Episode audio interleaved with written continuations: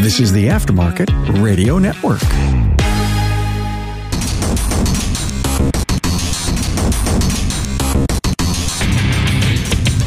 Welcome, everyone, to yet another episode of Diagnosing the Aftermarket A to Z. I'm Matt Fanslow. And today I kind of want to talk about really a convergence of a lot of different ideas and themes that kind of hit me really over the weekend. But first, let's take a minute to thank our sponsor, Napa Autotech Training. Napa Autotech offers three hour virtual technical classes that can be accessed from the comfort of your home. To find out what courses are available, go to napaautotech.com and click on the Napa Autotech class calendar link. This week, last, really be last week, uh, a friend of mine, Tommy Oliva, was uh, visiting some of his family up in Minnesota. And luckily, I got to uh, hang out with him a little bit. I met him and Sean Tipping of the Automotive Diagnostic Podcast at a restaurant. And, you know, you would have thought we would have talked a lot about cars and EEPROM and module cloning and stuff like that. I mean, we did talk about it, obviously, but Tommy brought up something that really kind of got me thinking. And it was kind of wondering out loud about his legacy. What kind of a legacy is he leaving? What kind of a, what kind of thoughts and memories is he leaving with people that he interacts with or who see him online and whatnot? And I was really thinking about that because immediately I'm extremely biased. You know, I, I know him. I consider him a good friend. I know he's super smart. I know he's just a really good person. He's got a repair shop, but he's been doing more and more module cloning work and programming for more than just clients. Like other shops send him things. It's SJ Automotive Solutions. If you're running into an issue where you need to uh, get a used module to work with a car, uh, I can't recommend him enough. You can easily reach out to him via social media. So that was my initial thought, but then it kind of kept expanding and not just, not just about talent. So then I'm on a phone with another really good friend of mine, Pedro De La Torre, and he's been on the show. He's been on uh, Sean's sh- show as well. And I kind of bring this idea up to him a little bit about just the industry, our, our professions culture isn't that where like there's references, I guess, if that makes sense, or where we're really good at crediting people or things that we, where we gain knowledge. And I think almost specifically people and other professions and stuff like that. Maybe there is, maybe there's a lot of stuff to learn. Maybe you learned it from, you know, th- just thinking like other skilled trades a little bit you would have learned it from maybe the the the foreman or the journeyman you're studying under or learning under some kind of a mentor mentorship program think in medical it's same thing like yes years and years of college and then a mentor through the, the kind of that long long onboarding process of becoming whatever med- medical professional. It doesn't just have to be doctors. And then, of course, the material, right? Like if they're going to reference a study, they have to reference the study, especially if they're making their own studies. But if they're talking to a client, you know, a patient, they're going to refer to a study. You could go look up the study. There would be all the authors and then they credit studies that they referenced and that study referenced studies that they referenced.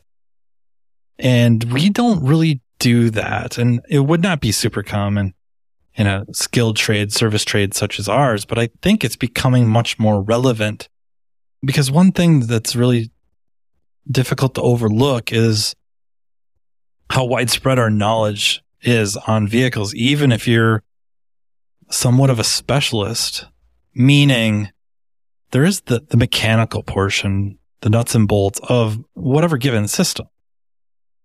And then there's hydraulics and there's HVAC and there's emissions and there's just the electrical electronics and you start adding up these systems are all, you know, under one very condensed, concentrated roof.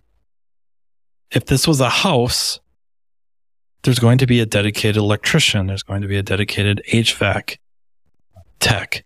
And even those specialize a little bit with the installer. You know, maybe the installer is a little bit different than who bends up the, the tin, the ductwork. And if it breaks down, there's a different uh, tech that shows up that's more of the repair or diagnostician type. You bring in a separate, you know, a plumber. There really isn't just one person that walks through the door and they do it all. Not saying that doesn't exist, but it's really rare. And yet almost every shop you go into, there is a lot of those technicians that do bumper to bumper work. And then the explosion of online content. You know, it's so easy to go learn something, go back to your shop, fire up your cell phone, shoot a video and upload it and wait for the comments to come in, wait for the, the likes and the follows and getting that rush. And I, I empathize with the rush. I tend to disagree with it though, that that was the point where we could start giving credit where credit was due. And that not only puts over yourself, like that looks good and also puts over or complements the source. There's going to be a limit to like how far down the lineage you're going to go to the ultimate source of whatever. But I think it's a good practice. And funny enough, and this is, I was kind of telling Pedro about this. I don't know. It was one of those really late night things. And I don't know how I do it, how I did it. But I end up on these videos on YouTube and I'm watching Bill Hader. And Bill Hader is a comedic actor, a director, a writer, screenwriter. I may recognize him from Saturday Night Live. You may recognize him from a show on HBO called Barry. You might recognize him from the, the newest version movie of It. He's in a lot of stuff. very funny person, but is noticing that in his interviews, when they're asking him about a scene or how he came up with this idea or that idea or whatever to do with a show or a movie. Very often he would name somebody, you know, either a, a fellow actor on set or somebody else, the director of photography or the director or a grip and just say, you know, their name, their full name and giving them credit for, you know, we, we filmed this scene. We thought it was pretty good.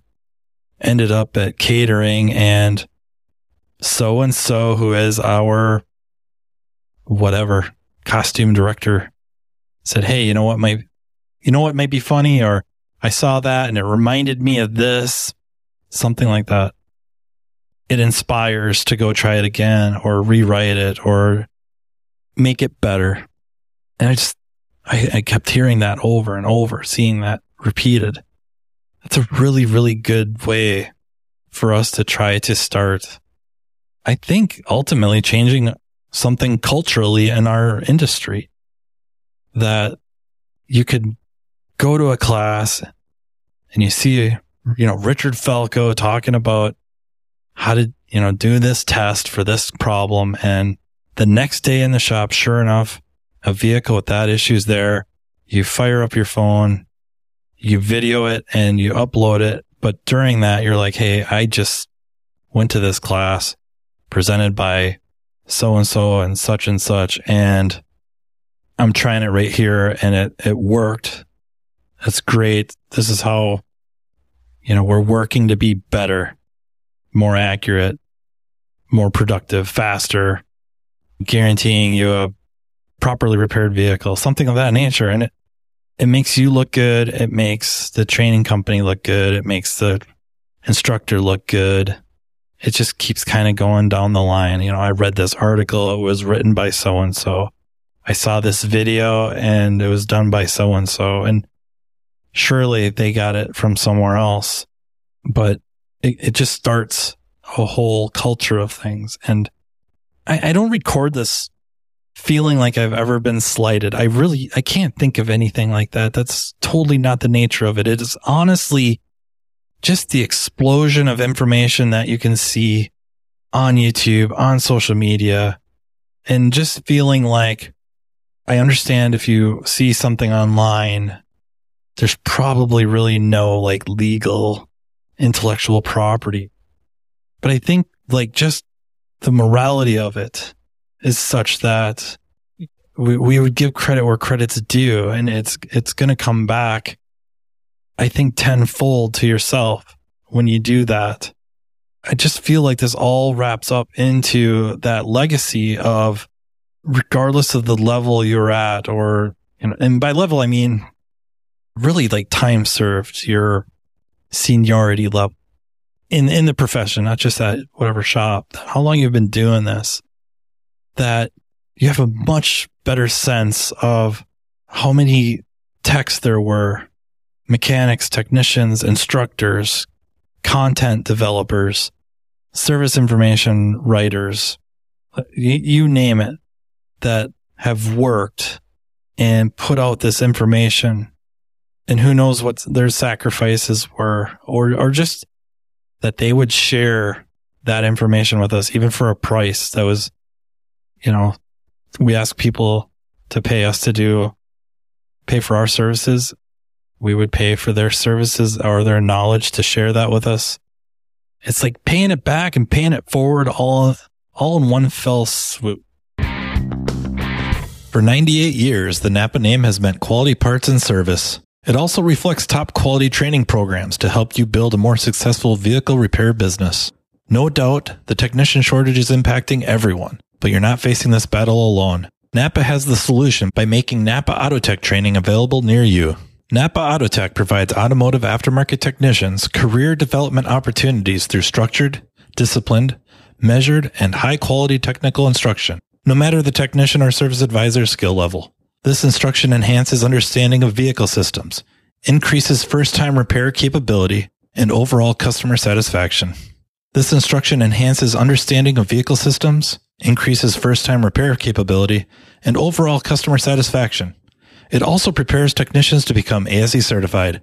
It's a fact technicians who receive training to improve their knowledge and skills have a higher sense of job satisfaction. This reduces technician turnover and increases productivity, directly improving a shop's profitability.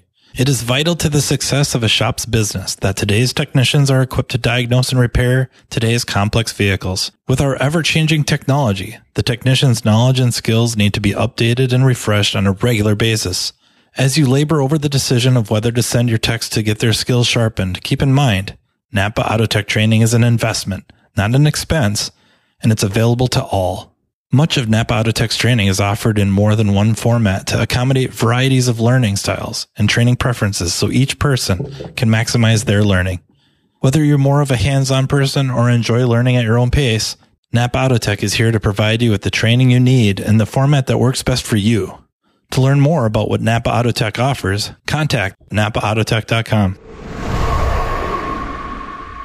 There's really something to I don't know if modesty is exactly the right word though. I think it's just a, an awareness. You know, Matthew Skundrich once asked me to do an episode on Jurassic Park and I should take him up on it. But there's that scene with Jeff Goldblum as Ian Black, Dr. Ian Black, the resident mathematician in chaos theory, talking about standing on the shoulder of giant shoulders of giants. And there's a lot to that. And of course, he's speaking to the scientific community, but I do think a lot of that translates well to our profession. That there's just so much to know, so much that's built up over the years, old technologies that haven't changed all that much or have had some tweaking. And we're building on that and building on that. And there's, there were people involved yeah, I would, I just really would like to see us as a profession just recognizing that, ref- referencing it, referring to it like a self imposed bibliography or citation. I think it's the awareness of it. That's probably what I really enjoy out of it and see out of it is how this gaining of knowledge is, you know, a knee jerk. I was thinking of links in a chain. And if it is, it'd be links like a chain link fence. It's more like a web and just a web of knowledge and how we're so interconnected. And it would be very difficult to find like just that very, very beginning root of whatever type of a vine of skills and knowledge we're a part of. But knowing that there's a vine, knowing how really interconnected we are or could be with how and where we get our knowledge, that the humility of it and the awareness of it can only do good and allow us to kind of have legacies and others have legacies, people that really deserve these type of a professional legacy, you know, Tommy telling me about to power up modules on a, a bench, to make my own harnesses, to tell me to put down whatever tool and go grab another. How much he's helped me, you know, to just building my own harnesses, how to get hold of connectors, whether I go to a salvage yard or kind of like a, you know, the catalogs even order them right from the parts store a lot of times or the uh, online connector expert types. I think there's like pigtails even, pigtails.com. Or oftentimes you can get the factory one right from the dealer for cheap. And so he's got me building harnesses. So since I'm talking about referencing, I should be referencing, you know, Tommy, where he's been such a good friend and has helped me out with what to buy, what not to buy. Just very recently, he'd stopped by the shop and I kind of gave him a tour and I was showing him my my office and my setup. And then I had, you know, I had purchased some bench testing cables, stuff that I can power up modules on a bench, connect scan tool, stuff like that. And he's showing me about building my own and how I can get some of these connectors right from the manufacturer. Also, just going through the catalogs for like the ACDelco pigtails or connectors and Ford Motor Company, the Motorcraft, you know, everything's online now. I think actually the Motorcraft may still have a, a paper one you can still get, but didn't really ever think about that. Building my own test harnesses and labeling them. And I get for the price and yeah, I got time invested, but for the price, I can build a lot of them for different versions. I just didn't even think about it. And then he's, once he says it, or I just, sometimes it sucks to hear something you should have felt like you probably should have known already. And, you know, Pedro has helped me on vehicles, really pointed me in the right direction on EEPROM early on with, uh, AR Labs because I had this list, uh, this wish list, which I still have. And I'm, I'm telling him about it. I'm rattling off all these things. And he's like, you need to get one of these AR Labs AR32. And I'm like, but the thing's so clunky looking and it's old. And wouldn't this newer stuff work better? I mean, you would think this would do all the stuff that that doesn't. And he's like, no, it's kind of quite the opposite. Like it looks clunky and it is clunky and navigation is not intuitive, but I have a bunch of those tools on your list and where they fail, AR Labs succeeds. And he's right. I've had for sure three instances just off the cuff where that has been the case where the other stuff fails and that worked with both of them. It's the tip of the iceberg. And there's so many people that I've learned so much from that I hope to be better about referencing them and giving credit where credit is due I hope you see where I'm coming coming from with this, and I uh, hope you agree that it, it would just be like a, a, really good kind of cultural thing amongst ourselves to start and see perpetuated throughout. Uh, I really, really appreciate you listening. Quick, just a quick health update. Danielle, this weekend, Labor Day weekend, we got decided to take the kids and the dogs out for a walk with our family, we leash the kids and let the dogs free. I don't know how things work out with you guys, but we, uh, went for a, a pretty good walk and it was hot and humid. So it was in the 90s, mid, pretty high 90s. Not as humid as it could be, but a tad on the sticky side. And you know what? I, I hate to even put like a distance on it, but we went for a, a pretty good walk. And again, it's not like it was. I mean, it's crazy to think we're talking a year or two ago, but it's so, so much better than it was before. She is not fully recovered, but I think, you know, a lot of that stress of when you're not getting better and the, it's not just days adding up of not feeling better, months. There's a lot going on mentally when that happens, right? Trying to kind of come to grips with a new reality.